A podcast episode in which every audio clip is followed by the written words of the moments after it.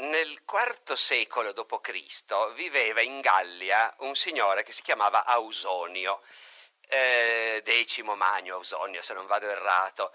Era un, membro, un tipico membro della classe dirigente che governava l'impero romano, una classe dirigente di proprietari terrieri straricchi, con un'infinità di schiavi e di coloni, sono quelli che vivevano nelle ville grandiose con i mosaici e le terme che poi gli archeologi ritrovano un po' dappertutto, dall'Inghilterra al Marocco, e, ed era naturalmente anche uno che faceva politica, perché a quel livello sociale loro erano i padroni dell'impero e collaboravano a gestirlo. Per cui Ausonio è anche un politico di alto livello, console nel 379, dove essere console anche sotto gli imperatori rappresentava comunque il vertice del successo politico e, e di immagine che un uomo ricco e potente poteva raggiungere nell'impero romano. Ausonio a un certo punto entra in possesso, non sappiamo come, se comprandolo o addirittura durante una campagna militare, di una schiavetta barbara. Eh, siamo in Gallia, una regione di frontiera dell'impero, una regione con, dove sulle, sulle, frontiere c'è continuamente la guerra, più a nord contro i franchi, un po' più giù contro gli alamanni e a un certo punto appunto gli alamanni, che i romani chiamavano anche col vecchio nome di svevi, Ausonio si trova proprietario di una bionda schiavetta sveva, dice lui, che si chiama Bissula immediatamente si innamora perdutamente della ragazzina, la libera e ne fa la padrona del suo cuore e di casa sua, o almeno così racconta in alcune poesiole che scrive per divertimento e sempre per divertimento manda agli amici. Ci scherza su, manda queste, let- queste poesiole agli amici dicendo ragazzi leggetele dopo aver bevuto, non è roba da prendere sul serio. Ma comunque scrive questi versi per Bissula, dove dice, Bissula che è nata al di là del gelido Reno, eh, è vicino alle sorgenti del Danubio. Nota bene, per un romano vuol dire ai confini del mondo perché per il, nel loro mondo il Reno non è come per il nostro il centro della ricchezza e della civiltà, ma è l'estremo gelido confine del mondo civile. Bissula è nata oltre, catturata ma liberata. Capta manu sed missa manu. E adesso è lei la padrona nei piaceri dell'uomo di cui era stata preda di guerra. Ausonio ci tiene a, sost- a insistere, io l'ho liberata subito, non ha saputo cosa sia la schiavitù. Sarà vero, non sarà vero, è comunque interessante che lui ci tenga a dirlo. E, che sia innamorato perso si vede benissimo perché appunto accumula i termini delitium, blandizie, ludus, amor, voluptas, tutto questo è per lui bissula, barbara, ma che vince le ragazze del Lazio. Bissula dice nome, nome, un nome volgaruccio, rusticulum, eh, per una puella così tenera. Nome dice che fa un po' schifo a quelli che non sono abituati. Orridulum, non solitis, ma per il padrone bellissimo. Eh, lui l'ha liberata, ma continua a essere il padrone, ben inteso. Bissula che ha acquistato tutto quello che di buono può dare la civiltà romana. Anzi, la civiltà del Lazio, dice. Ausonio è un romano. È vissuto tutta la vita in Gallia, Roma non l'ha mai vista, l'Italia non c'è mai stato, ma lui è uno del Lazio, perché tutti i romani dell'immenso impero, dalla Scozia all'Iraq, hanno la loro patria a Roma e nel Lazio. E Bissula che ha acquisito tutto ciò che di buono può dare il Lazio, eh, ed è però rimasta anche germana Basta guardarla, bionda, con gli occhi azzurri. Si vede che appartiene a una razza inferiore. E però, appunto, dal altro punto di vista è diventata romana. È diventata, è una puella ambigua, a seconda di che si guardi alla lingua o che si guardi all'aspetto. L'aspetto ti fa capire che è nata sul Reno, ma a sentirla parlare diresti che è nata nel Lazio. Allora, Ausonio, essendo un grande proprietario terriero e un politico nella Gallia romana del IV secolo, regione di frontiera, i barbari li avrà incontrati in mille modi e in mille occasioni, combattendo contro di loro, assumendo immigrati barbari per lavorare sui suoi latifondi, come era normale nelle regioni un po' spopolate dell'impero, però l'esperienza coi barbari che ci ha raccontato meglio è questa esperienza tutta privata e individuale, cioè privata, poi si scherza con gli amici, ma comunque personale e individuale. Per Ausonio i barbari vuol dire innanzitutto la ragazzina bionda con gli occhi azzurri che gli ha fatto perdere la testa. Ora, all'epoca di Ausonio, i romani ovviamente erano in contatto con i barbari da molti secoli, ma in quel IV secolo le testimonianze di cosa vuol dire per i romani il contatto con i barbari di che impressione gli fanno i barbari, di che idee gli vengono in mente ai romani quando pensano ai barbari e quando li incontrano, in quel IV secolo queste testimonianze si fanno particolarmente frequenti. Il IV secolo è il secolo in cui prima si accentua l'immigrazione di barbari verso l'impero romano, immigrazione regolata e controllata, e anche la deportazione di barbari nell'impero romano, perché le autorità romane quando hanno bisogno di manodopera non si fanno tanti scrupoli e se ci sono immigrati che vogliono venire li fanno venire e se per caso non ci sono i lavoratori li vanno a prendere, invadendo il barbaricum e portandosi dentro la gente. Il IV secolo naturalmente però è anche l'epoca di un altro cambiamento epocale nella storia, diciamo pure del mondo quando cioè l'impero romano diventa cristiano. Ufficialmente cristiano e poi sempre più cristiano davvero nelle sue classi dirigenti e nel popolo. Allora, in questo IV secolo abbiamo tantissimi dirigenti dell'impero romano che scoprono chi sono i barbari e che devono confrontarsi con questa scoperta degli altri. Ho cominciato con Ausonio e vorrei continuare con una serie di esempi di singoli dirigenti dell'impero romano e di come gli capitava di reagire al problema dei barbari, al problema degli altri. Come vedrete verrà fuori una panoramica variegatissima. Per esempio, notate tutti questi nomi che vi farò sono tutti di contemporanei, eh? è tutta gente del IV secolo, per lo più fine IV secolo, contemporanei della stessa generazione, grosso modo. Ausonio era in Gallia, all'altro capo dell'impero, in quella che oggi è la Turchia, in Cappadocia. C'è un altro grande personaggio, grande notabile, che però ha fatto carriera soprattutto in ambito ecclesiastico, è diventato vescovo, è vescovo di una città che si chiama Nazianzo, è Gregorio di Nazianzo, uno dei padri della Chiesa greci. Gregorio di Nazianzo è un grande intellettuale, come tutti gli intellettuali della parte orientale dell'impero scrive in greco e non in latino, è un vescovo, di conseguenza è un uomo di potere, intrattiene corrispondenza con altri uomini di potere per mille motivi. Fra l'altro il vescovo greco Gregorio di Nazianzo, in Cappadocia, cioè nell'attuale Turchia, intrattiene una corrispondenza con un generale dell'esercito romano. Questo generale si chiama Modares, Flavio Modares, ed è un immigrato goto di prima generazione. Uno degli innumerevoli immigrati barbari, soprattutto germani, barbari del nord, che facevano carriera nell'esercito romano. Qui forse giova fare una piccola parentesi esplicativa. L'esercito romano era molto simile a quello che è oggi l'esercito degli Stati Uniti.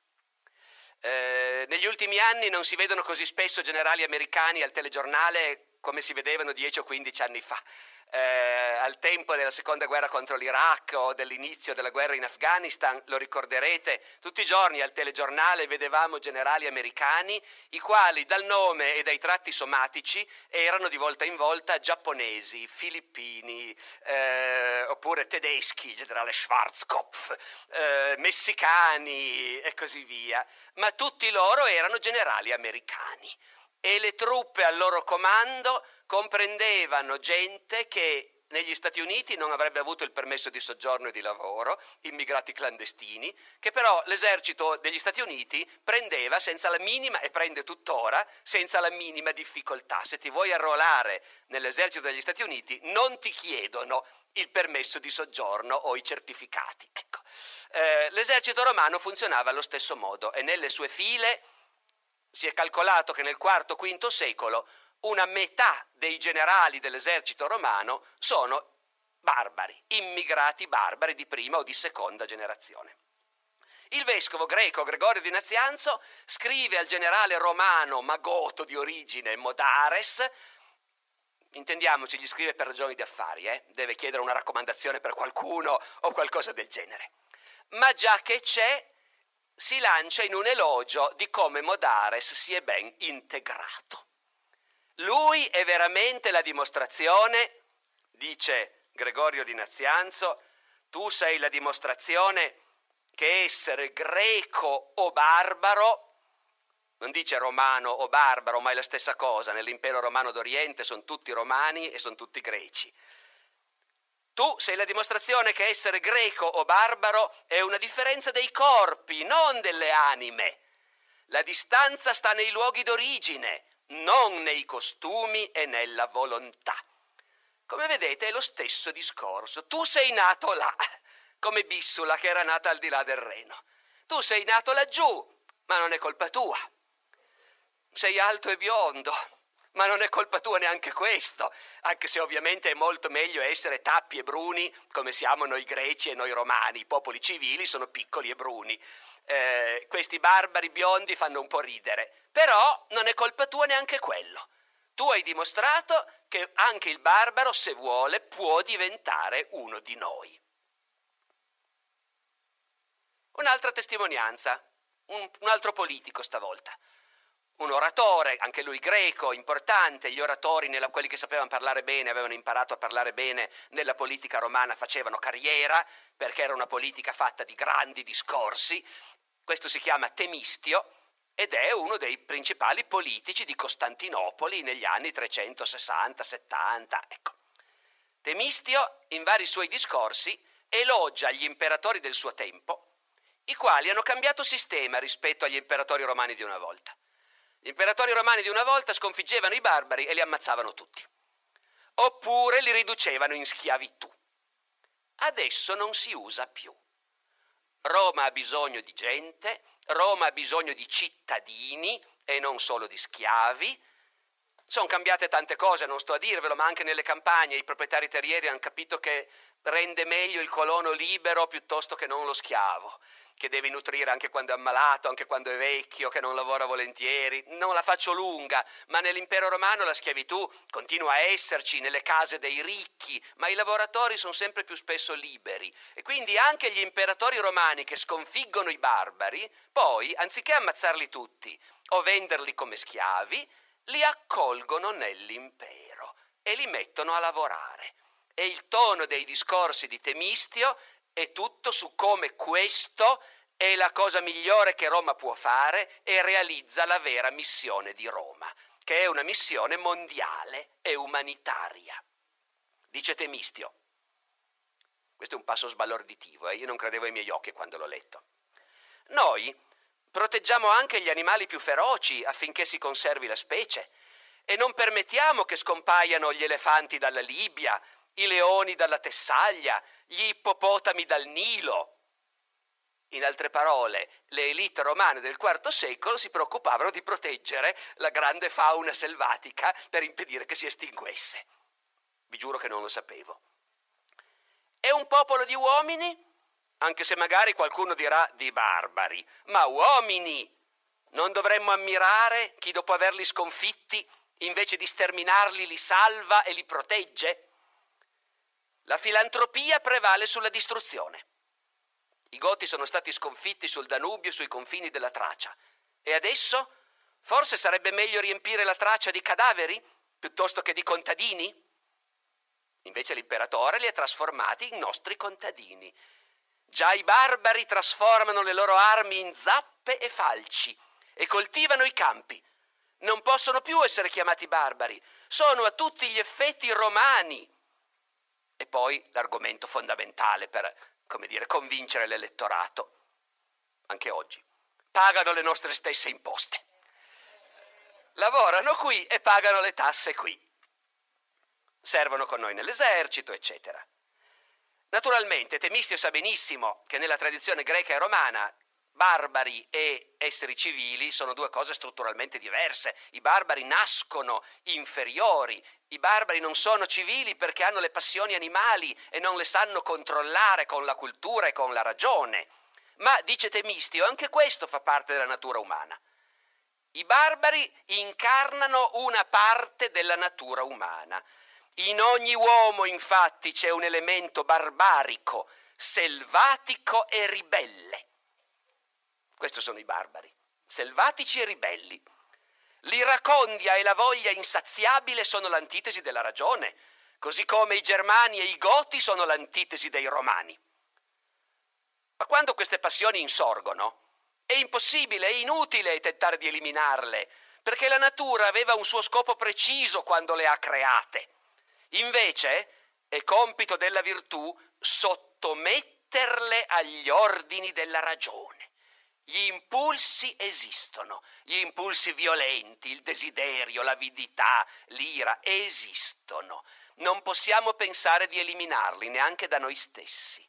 Quello che dobbiamo fare è controllarli con la ragione. Allo stesso modo i barbari nel corpo dell'impero romano non possono essere eliminati, vanno controllati con la ragione. E così è compito, è sempre temistio, eh? E così è compito dei principi quando hanno soggiogato i barbari, non eliminare del tutto questa componente della natura umana, ma salvarli e proteggerli, facendoli diventare parte dell'impero. Certo, c'è sempre l'alternativa dei vecchi tempi, sterminarli tutti. E non è proibito, eh? Chi perseguita fino alla fine i barbari insolenti si comporta come imperatore solo dei romani, ma chi li sottomette a pietà di loro si comporta come l'imperatore di tutti gli uomini.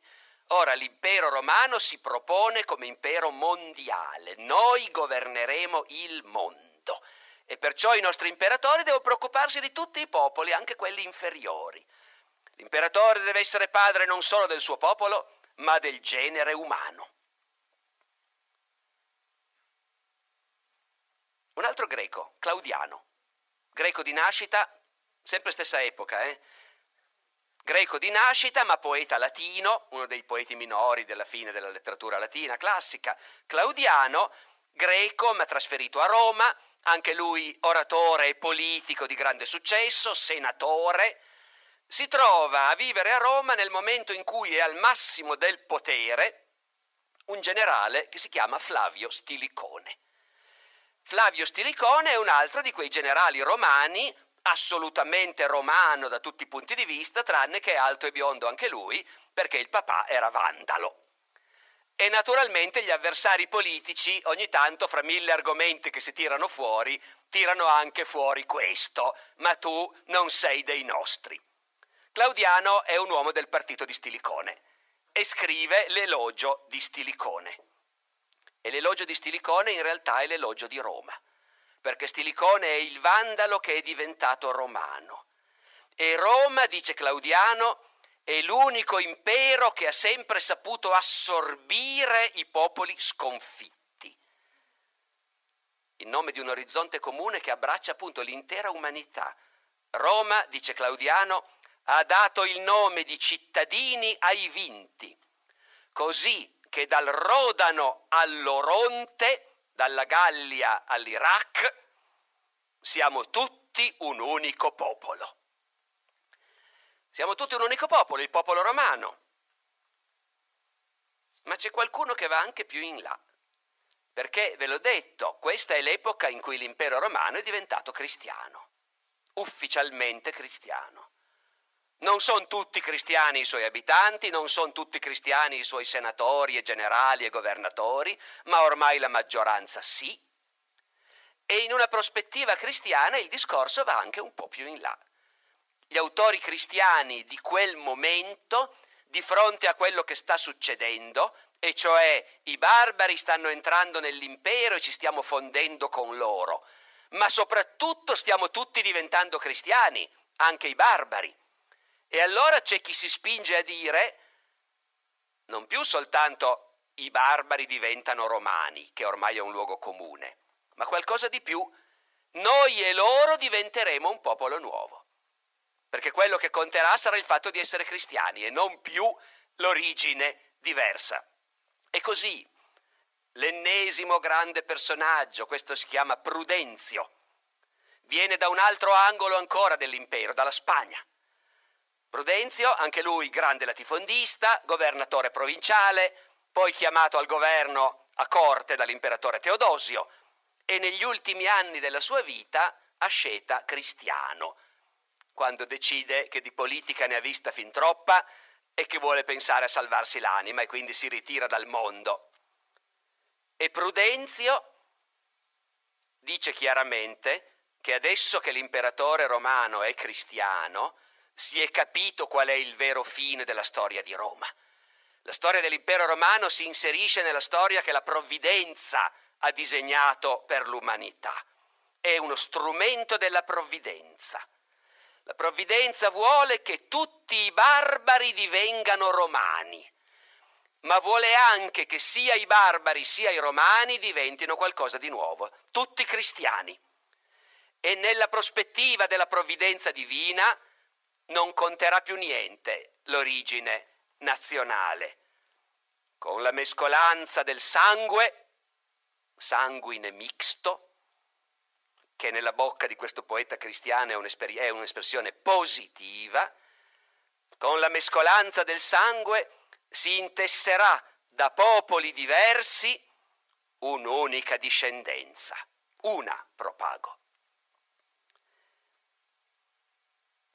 E in questa stessa prospettiva, ancora un testimone, il penultimo. Sempre stessa epoca, fine IV secolo. Questo è San Giovanni Crisostomo, un altro padre della Chiesa greco, greco di Antiochia, poi arcivescovo di Costantinopoli. Arcivescovo di Costantinopoli, della capitale dell'impero, Giovanni Crisostomo, che sapete che in greco vuol dire bocca d'oro, chiamato così per come parlava bene e come era bello starlo a sentire quindi Giovanni, che i suoi fedeli spontaneamente soprannominano fra loro bocca d'oro, quando parla con quella sua bocca d'oro nella cattedrale di Costantinopoli, predica ai romani e predica agli immigrati, che alla sua epoca sono soprattutto goti, e che sono cristiani, però sono cristiani di una setta a parte, di una variante, sono ariani, mentre la maggioranza è ortodossa e ci sono delle divergenze sul ruolo del figlio e così via. Allora l'arcivescovo di Costantinopoli predica ai goti che si devono convertire al vero cristianesimo, quello ortodosso. E nel 399, nella cattedrale di Costantinopoli, San Giovanni Crisostomo concelebra la messa insieme con un prete goto, cattolico a questo punto ovviamente, con una liturgia letta in parte in lingua gotica, perché i Goti sono il primo popolo barbaro che ha tradotto il, la, la, l'Antico e il Nuovo Testamento nella loro lingua, e noi ne abbiamo ancora dei pezzi, e quindi fanno la liturgia in lingua gotica. Giovanni Crisostomo concelebra con un prete goto una liturgia parte in greco, parte in lingua gotica, e Giovanni Crisostomo, parlando ai fedeli romani, spiega che è un gran motivo di orgoglio avere nel suo gregge tanti barbari che si sono avvicinati a Cristo. E dice non c'è niente di strano a vedere dei barbari che partecipano alla messa e che addirittura si alzano a parlare durante la cerimonia quando ci si rivolge alla congregazione. Naturalmente se Giovanni Crisostomo dice questo è perché molti nel pubblico dicevano ma adesso vengono a messa anche i barbari, eh, dove andremo a finire? No, ecco, eh, in che mondo viviamo? E Giovanni Crisostomo dice non c'è niente di strano, perché sapete, anche Abramo o Mosè, visti oggi, ci sarebbero sembrati dei barbari. Qui ovviamente c'è il problema appunto di chi è il barbaro e per chi tu sei barbaro, ecco, su cui torneremo. Ma vi voglio citare ancora un testimone, perché fin qui, grosso modo, mi sembra di aver presentato soltanto quei testimoni che per convinzione religiosa o per opportunismo politico in ogni caso ritengono che l'arrivo e l'integrazione dei barbari sono una necessità, una necessità storica, una volere della provvidenza e una cosa positiva. Ma naturalmente non è che tutti lo pensano. Il mondo romano è un mondo variegato dove ci sono le opinioni più diverse, le sensibilità, le mentalità più diverse, esattamente come il nostro, dove le scale di valori di un individuo possono variare moltissimo, anche nello stesso ambiente sociale. E così nello stesso identico ambiente sociale. In un altro angolo ancora dell'impero che non abbiamo ancora visitato, l'Africa stavolta, la Libia, che è uno dei territori più intensamente romanizzati. Però fa parte dell'impero d'Oriente, si parla greco in Libia, è molto legata all'Egitto. In Libia a quest'epoca vive l'ennesimo grande latifondista, si chiama Sinesio, grande latifondista, politico, influente, filosofo e pensatore, come molti di questi membri della classe dirigente romana, e a un certo punto, convertito al cristianesimo, anche se rimane un cristiano un po' così perché in realtà Platone continua a piacergli un po' di più che non il Vangelo, però comunque convertito al cristianesimo a sufficienza da diventare vescovo di Cirene, in un'epoca in cui i cristiani avevano un gran bisogno di personaggi di una certa stazza, autorità e ricchezza da nominare vescovi perché potessero guidare in modo autorevole le comunità. Sinesio vive nella fase in cui ormai l'ingresso di barbari nell'impero è diventato quasi incontrollato, perché le, le migrazioni gestite bene dall'alto sono un ricordo del passato e ormai sono entrati nell'impero nuclei di barbari che stanno dentro e che vengono pagati profumatamente dall'imperatore per non fare danni, ma che in realtà non tirano più ad assimilarsi e integrarsi. E Sinesio scrive un trattato per spiegare che gli imperatori sbagliano a far entrare tutta questa gente senza controlli. Il pastore non deve mescolare i lupi ai suoi cani, anche se li ha presi da cuccioli e sembrano addomesticati. Il fatto è che questi nuclei di, di goti specialmente sono armati e gli imperatori si basano sempre di più su di loro. Gli eserciti romani sono costituiti sempre di più da questi gruppi di goti armati e pagati così bene che non rimangono più molti soldi per reclutare truppe nazionali. E farebbe male il pastore ad affidare a loro il gregge. Infatti, appena questi lupi noteranno un accenno di debolezza o di pigrizia da parte dei cani, attaccheranno i cani, il gregge e i pastori. Così il legislatore non deve dare armi a coloro che non sono nati e allevati sotto le sue leggi, perché non ha nessuna garanzia che siano ben disposti. Solo un pazzo o un ciarlatano potrebbe non avere paura, vedendo tutti questi giovani cresciuti all'estero e che continuano a vivere secondo i loro costumi, incaricati del servizio militare nel paese. Dopodiché Sinesio se la prende, dopo essersela appunto presa col pericolo di organizzare le proprie forze armate sulla base di gente nata all'estero e che non si vuole integrare, se la prende anche con la facilità con cui appunto i barbari fanno carriera nello Stato romano. Ma prima di tutto escludiamo dalle magistrature chi si vergogna di quello che è sempre stato sacro per i romani. E cos'è che è sempre stato sacro per i romani? La toga, simbolo del Senato, della condizione senatoria e della condizione virile maschile del cittadino romano. La toga e la clamide, il mantello di porpora dei consoli e degli imperatori e dei generali romani. Adesso, tanto la dea della giustizia quanto il dio degli eserciti, Vedete com'è bello essere vescovi alla fine del IV, inizio V secolo. Tu puoi essere un filosofo neoplatonico di cultura greca tradizionale e un vescovo cristiano e puoi affiancare nello stesso discorso la dea della giustizia e il dio degli eserciti, quello della Bibbia, e nessuno si stupisce. Tanto la dea della giustizia quanto il dio degli eserciti devono coprirsi la faccia per la vergogna. Quando un uomo vestito di pelli, che è il barbaro, che per definizione è un selvaggio e si veste di pelli, comanda a quelli che indossano la clamide, cioè il mantello romano. Ma ben inteso, andranno davvero vestiti di pelli questi generali barbari che però sono generali romani? Magari no, ma, dice Sinesio, preferirebbero continuare a vestirsi di pelli.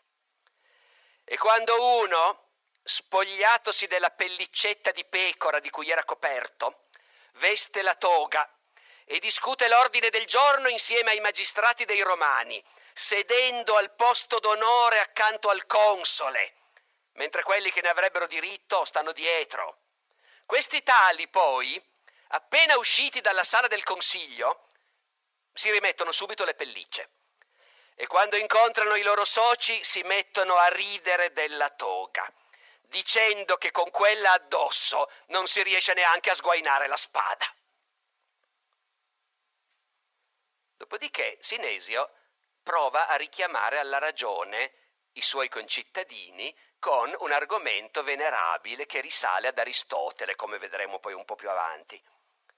I barbari non possono essere come noi, perché sono inferiori per natura. I barbari per natura sono nati per servire, per essere i nostri schiavi. E in effetti lo sono, dice Sinesio. Qualunque famiglia che abbia anche solo un pochino di benessere ha lo schiavo goto.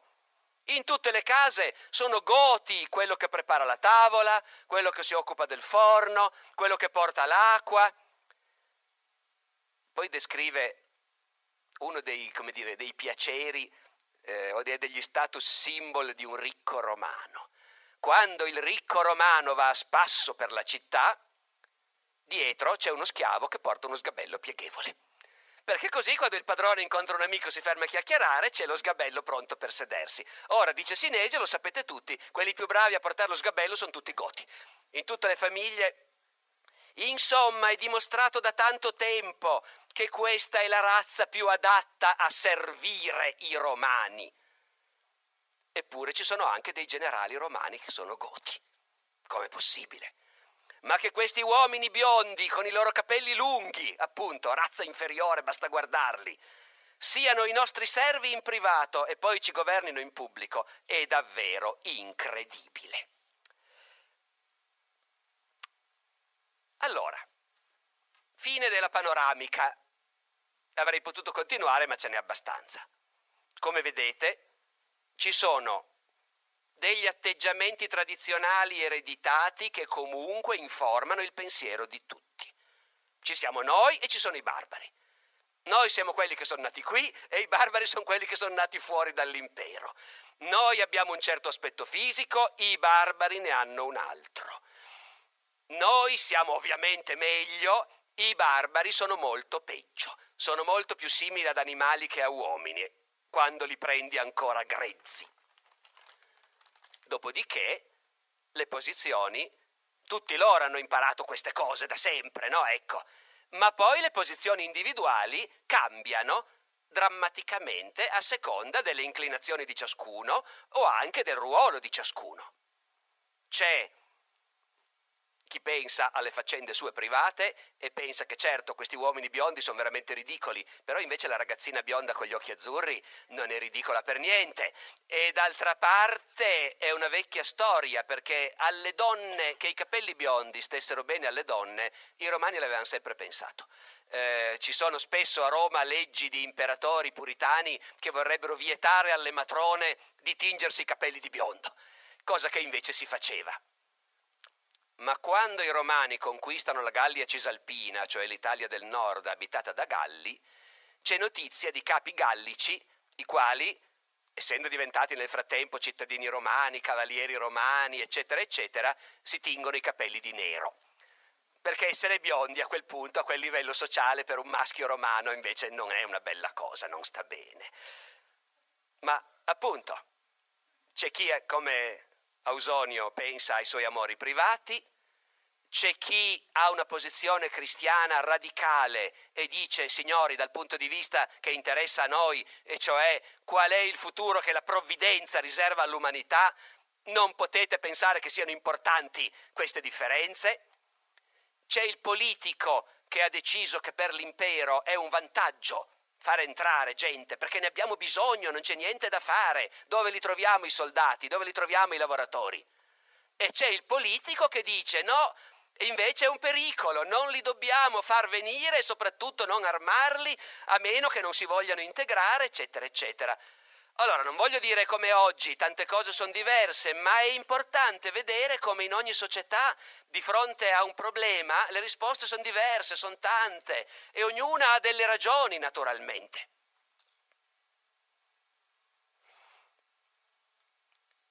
I barbari non potranno mai diventare come noi. Noi invece, i barbari possono benissimo diventare come noi. No, anzi, i barbari devono diventare come noi. Bisogna dire che i romani di questa faccenda, se i barbari cioè possono diventare civili, se ne intendevano per forza di cose. Perché anche loro erano dei barbari che poi erano diventati civili.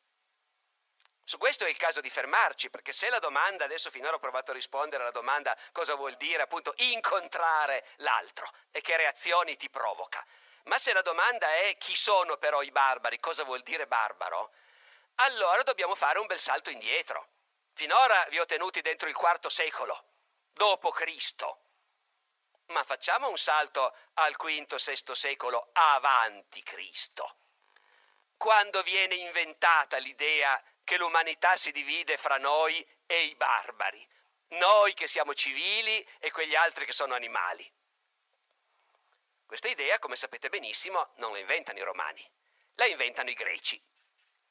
I greci sono i primi che dicono noi siamo diversi da tutti gli altri e siamo meglio di tutti gli altri. Oddio, sono i primi. Intendiamoci, gli antropologi sanno che in un paese abitato da molte tribù primitive è probabile che ognuna di quelle tribù pensi noi siamo gli unici veri uomini e tutti gli altri sono peggio. Eh, gli indiani d'America funzionavano così, per esempio. Molte tribù primitive hanno un nome che quando poi l'antropologo chiede cosa vuol dire, il nome vuol dire gli uomini. Eh, noi siamo gli umani, eh, Cheyenne, noi Sioux siamo gli umani, i Cheyenne qualcos'altro, ma noi siamo gli umani. Ma chiusa la parentesi, che era, come dire, scherzosa fino a un certo punto, ma di fatto nella storia chi ha costruito invece, ragionandoci su, il concetto di barbaro e chi ha costruito la propria identità sull'idea noi siamo i veri esseri umani civili e razionali e tutti gli altri sono barbari, sono i greci. La parola i greci e vuol dire, come sapete, chi non parla greco e cioè, meglio, quelli che quando parlano non si capisce niente. Sembra che balbettino. Bar, bar, bar, bar, bar. Ecco, che sia un persiano, un frigio o chissà chi, quando il greco lo sente dice ma questo non sa neanche parlare. Un barbaro. Dunque sono greci tutti quelli che non parlano, sono barbari tutti quelli che non parlano greco e a un certo punto i greci si trovano ad affrontare una prova straordinaria perché i barbari li vogliono sottomettere e di fronte a questi barbari che li vogliono sottomettere, i persiani che arrivano da Oriente, i greci tengono duro, resistono, li sconfiggono, difendono la propria libertà e indipendenza e a questo punto definitivamente si convincono che l'umanità è davvero divisa in due. Ci sono i greci che sono coraggiosi e i barbari che sono vigliacchi. Infatti abbiamo sempre vinto noi greci. Ci sono i greci che sono razionali e i barbari che sono animaleschi. I greci che sono colti e i barbari sono ignoranti. I greci che sono liberi per natura. E infatti abbiamo saputo morire per difendere la nostra libertà. I barbari invece, almeno quelli che conosciamo noi greci, sono tutti schiavi dell'imperatore persiano. tutti i popoli dell'Oriente si sono tutti sottomessi, sono tutti lì in ginocchio che picchiano la testa per terra davanti al gran re. Solo noi greci non l'abbiamo fatto e non lo faremo mai. Quindi noi greci siamo liberi per natura, mentre i barbari sono schiavi per natura. Mille anni dopo Sinesio, eh, no, 700-800 anni dopo, Sinesio dirà le stesse cose. Ricordate, i Goti è evidente che sono una razza destinata a servire. No? Ecco. Eh, naturalmente c'è una gradevolissima conseguenza di questa faccenda. Se i barbari sono schiavi per natura, non c'è niente di male a tenerli in schiavitù. Noi possiamo avere una civiltà schiavistica dove facciamo lavorare gli schiavi al posto nostro, finché questi schiavi sono barbari, non c'è assolutamente niente di male. Questo lo teorizzerà Aristotele. I greci hanno il diritto di tenere in schiavitù i barbari. Naturalmente questo vuole anche dire che i greci sono continuamente a contatto con barbari, perché le loro case sono piene di schiavi barbari.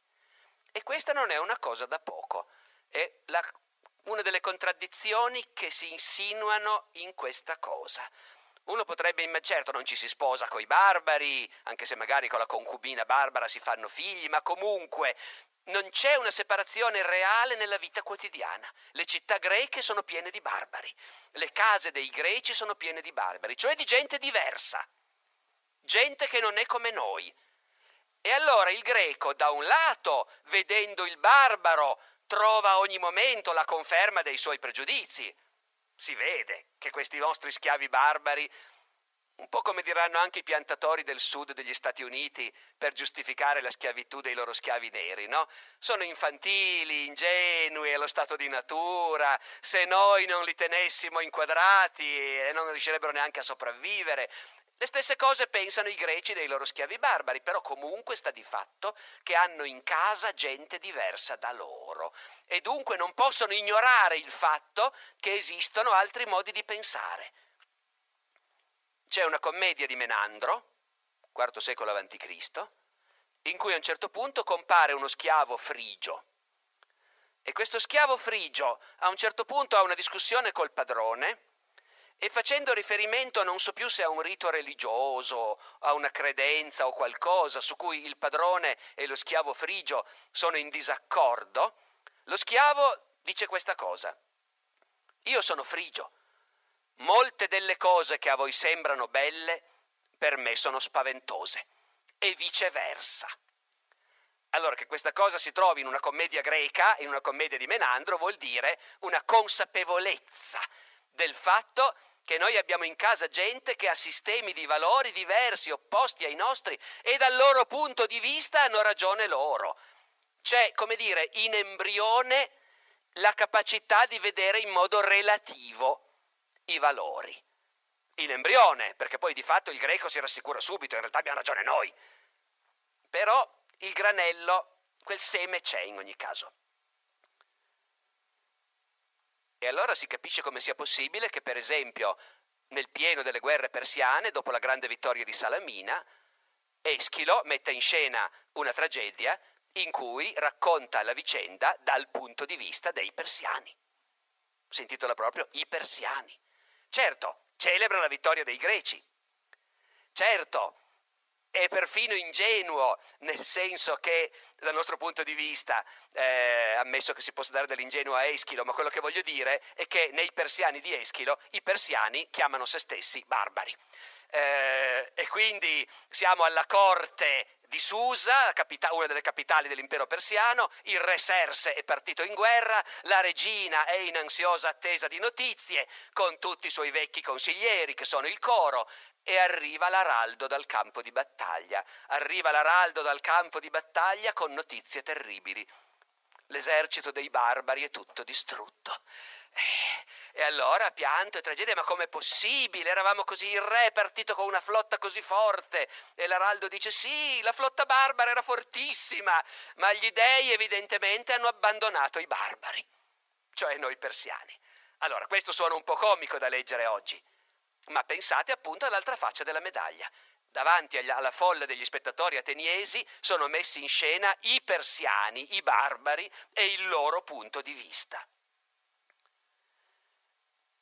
E d'altra parte, d'altra parte, questo fatto che non si può non considerare anche il punto di vista dei barbari, i greci se lo portavano dietro per forza fin dall'origine della loro civiltà perché all'origine della loro civiltà, per come la vedono i greci del mondo antico per secoli e secoli e secoli, cosa c'è? I poemi di Omero. I poemi di Omero sono il punto di partenza non solo della letteratura, ma della civiltà e della mentalità greca.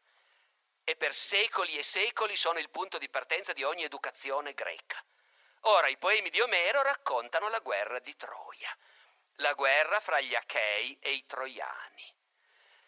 Nei poemi di Omero, salvo errore, non è che si parli di barbari, ci sono i due popoli in lotta, gli Achei e i Troiani, i vincitori e gli sconfitti.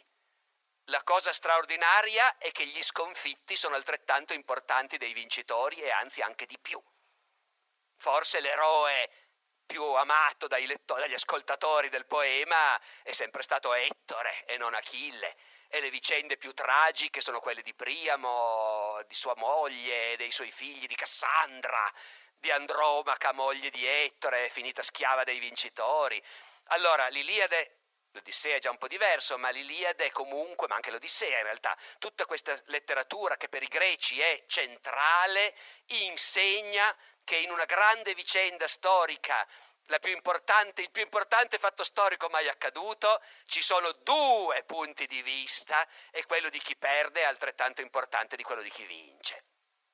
Dopodiché, appunto, nei poemi omerici non si parla dei barbari, ma i greci dell'epoca classica, quando leggono l'Iliade e l'Odissea, si identificano con gli Achei. Loro sono gli Achei che venivano dalla Grecia e quindi i troiani sono i barbari. Stanotte mi sono svegliato, mi è venuto un dubbio, non avevo controllato, sono andato a controllare le troiane di Euripide. Nelle troiane di Euripide i troiani sono regolarmente chiamati i barbari. Però sono le troiane le protagoniste, in altre parole, ancora una volta si dà spazio al punto di vista di chi ha perso, al punto di vista dei barbari. Non vuol dire che noi greci non siamo superiori, certo che lo siamo, infatti gli Achei hanno vinto, ma i barbari ci sono e hanno diritto di parola anche loro, in un certo senso, ecco. Bene, quindi come vedete, anche nel caso dei greci c'è una situazione complessa, perché a guardare solo una faccia della medaglia i greci sono convinti che i barbari sono esseri inferiori, animali, non hanno nessun diritto, sono destinati a essere schiavi. E ci credono. Ma al tempo stesso tutta la loro cultura li costringe a dire, anche se gli secca dirlo, in realtà sono uomini anche quelli, hanno dei sentimenti anche loro, hanno i loro valori, il loro punto di vista, che è addirittura interessante. In questa contraddizione i greci campano abbastanza bene fin quando sono loro i vincitori. Possono permettersi di scrivere i persiani finché sono loro che hanno vinto la guerra. E come sapete, l'orgoglio con cui i greci costruiscono la loro identità sul fatto di aver difeso la loro libertà contro i barbari ha prodotto uno dei miti più stabili e duraturi, millenari nella storia umana, per cui ancora pochi anni fa si è fatto quel grande film 300 per raccontare le Termopili, Leonida, no, sono miti che sono ancora con noi. Benissimo. Poi a un certo punto la libertà della Grecia è stata di nuovo minacciata da altri barbari. E questi barbari stavolta rispetto ai persiani, anziché da Oriente, venivano da Occidente. E questi altri barbari hanno sconfitto le poleis greche, hanno sconfitto anche quel regno che ormai proteggeva le, le poleis greche, ma che per cortesia era considerato greco anche lui, il regno di Macedonia. Eh, e no, stavolta invece sono proprio i barbari barbari che non parlano greco, che arrivano e sconfiggono in battaglia i macedoni e i greci e sottomettono le città greche e le annettono al loro impero senza ritorno.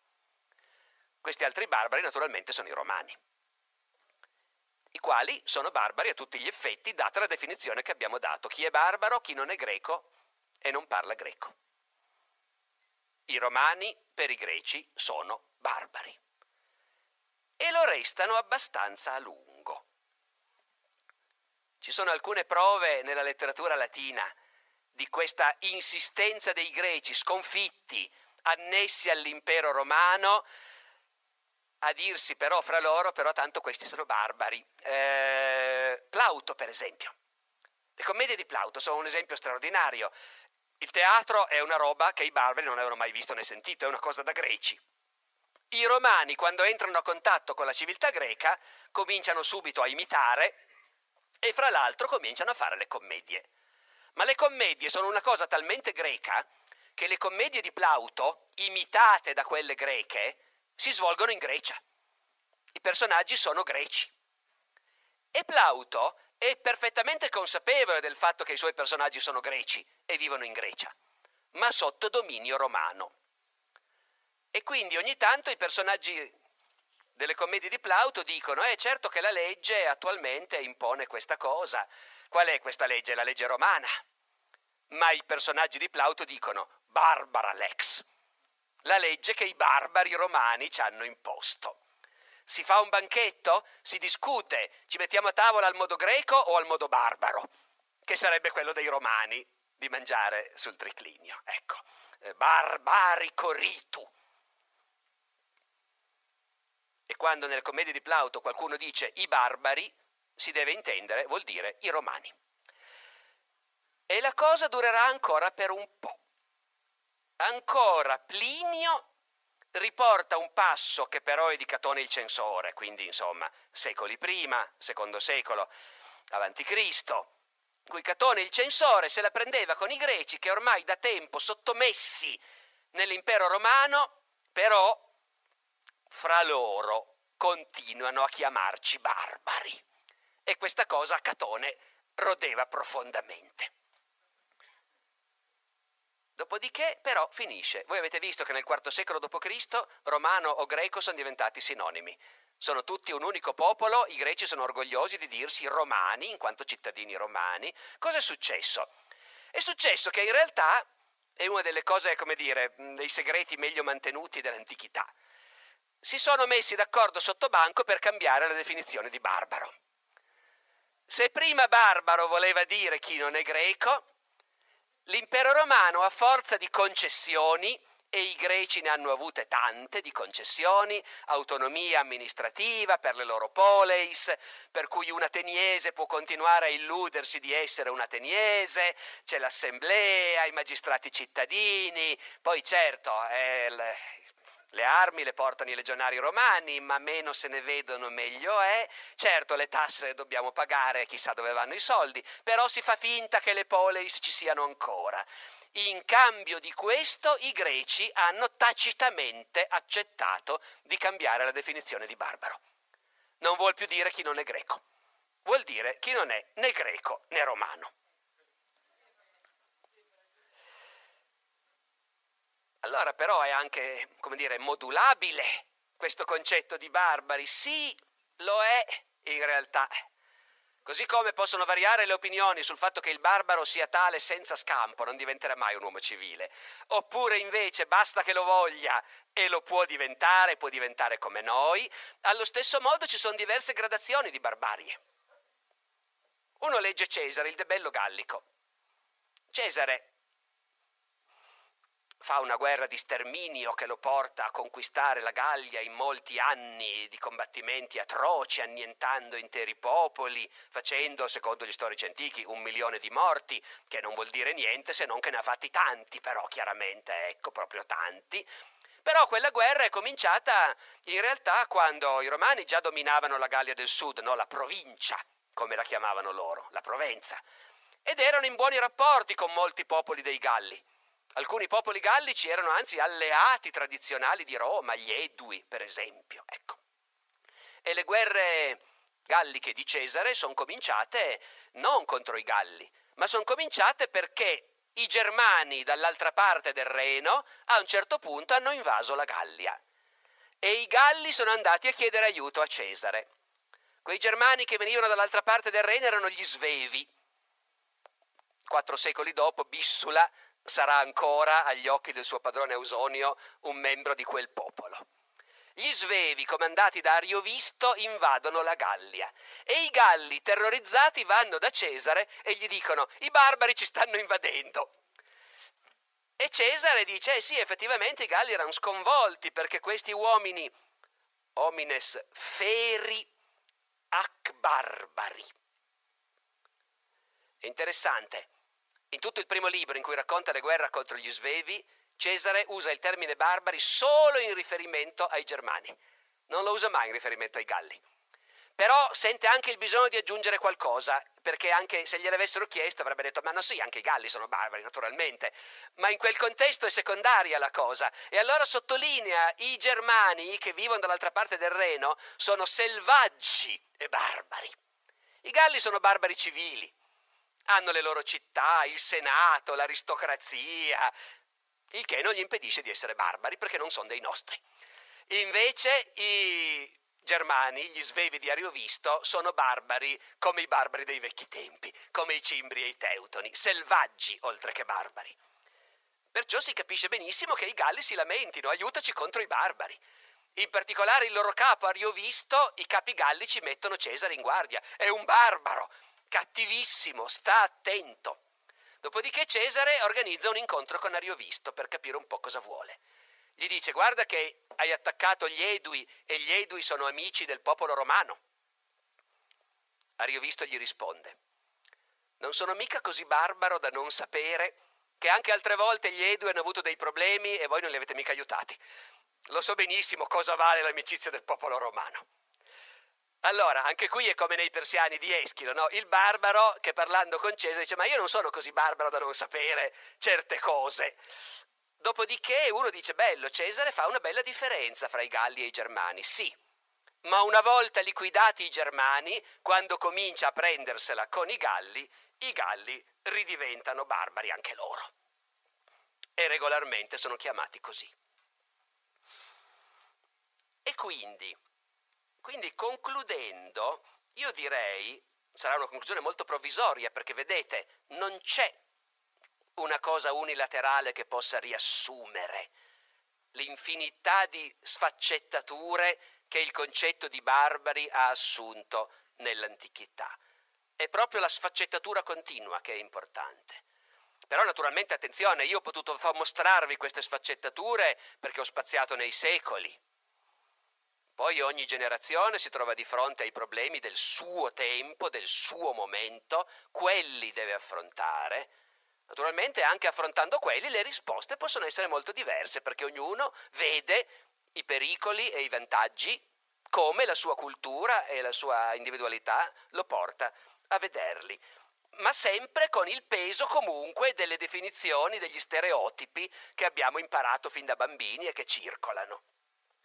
La civiltà greca e romana ha elaborato questo concetto di barbaro che da un lato è un concetto terribile, perché si basa proprio sulla dichiarazione esplicita che noi siamo noi e gli altri sono gli altri, un abisso. Poi però il mondo greco-romano non ha mai smesso di indagarne le, le sfumature e le contraddizioni. L'eredità di queste cose si è manifestata in tutte le epoche successive, si potrebbe studiare cosa voleva dire barbari in bocca a un ecclesiastico del Medioevo che parlava dei vichinghi magari, cosa voleva dire barbari per eh, un gentiluomo veneziano del Cinquecento che andava ambasciatore a Costantinopoli ed era strapieno di ammirazione per la civiltà, la cultura, la ricchezza, la potenza dell'impero ottomano, però quando scriveva a casa comunque diceva questi barbari, perché quel tipo di lessico e di orizzonte gli forniva la sua, la sua cultura. Si potrebbe indagare cosa voleva dire barbari per eh, i popoli in guerra nella prima guerra mondiale, quando una propaganda selvaggia in ogni paese insiste sul fatto che noi siamo la civiltà e gli altri sono i barbari, ecco, io finirei per scherzare con una cosa più di casa nostra.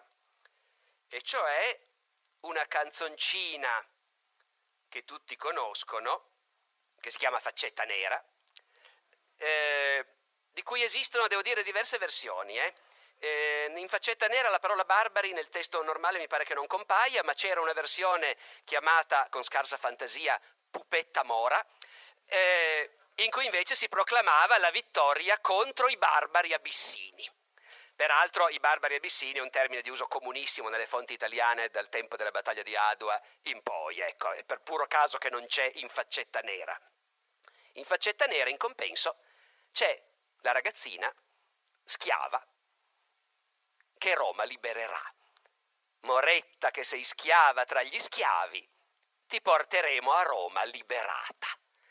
E su questo potremmo fare tanti commenti, potremmo ricordare che la canzone, diventata come dire una bandiera del neofascismo, in realtà al regime a un certo punto non piaceva poi così tanto, proprio perché rifletteva quella fase iniziale della guerra d'Etiopia in cui la nostra propaganda diceva andiamo a liberarli. In Etiopia c'è la schiavitù, il regime del Negus è un regime disumano, noi andiamo a liberare gli abissini e le belle abissine soprattutto. Quando poi ci sarà la svolta delle leggi razziali, il regime deciderà che non li vogliamo portare a Roma liberati, eh, quelli di un altro colore. E quindi faccetta nera comincerà a essere guardata un po' più con diffidenza. Poi, come sapete, il paese avrà ben altre preoccupazioni e non se ne parlerà più. Ma intanto, appunto, la moretta schiava fra gli schiavi la porteremo a Roma liberata eh, come dire, lo spirito di Ausonio e di Bissula aleggia ancora in qualche modo anche nell'Italia degli anni 30. Grazie.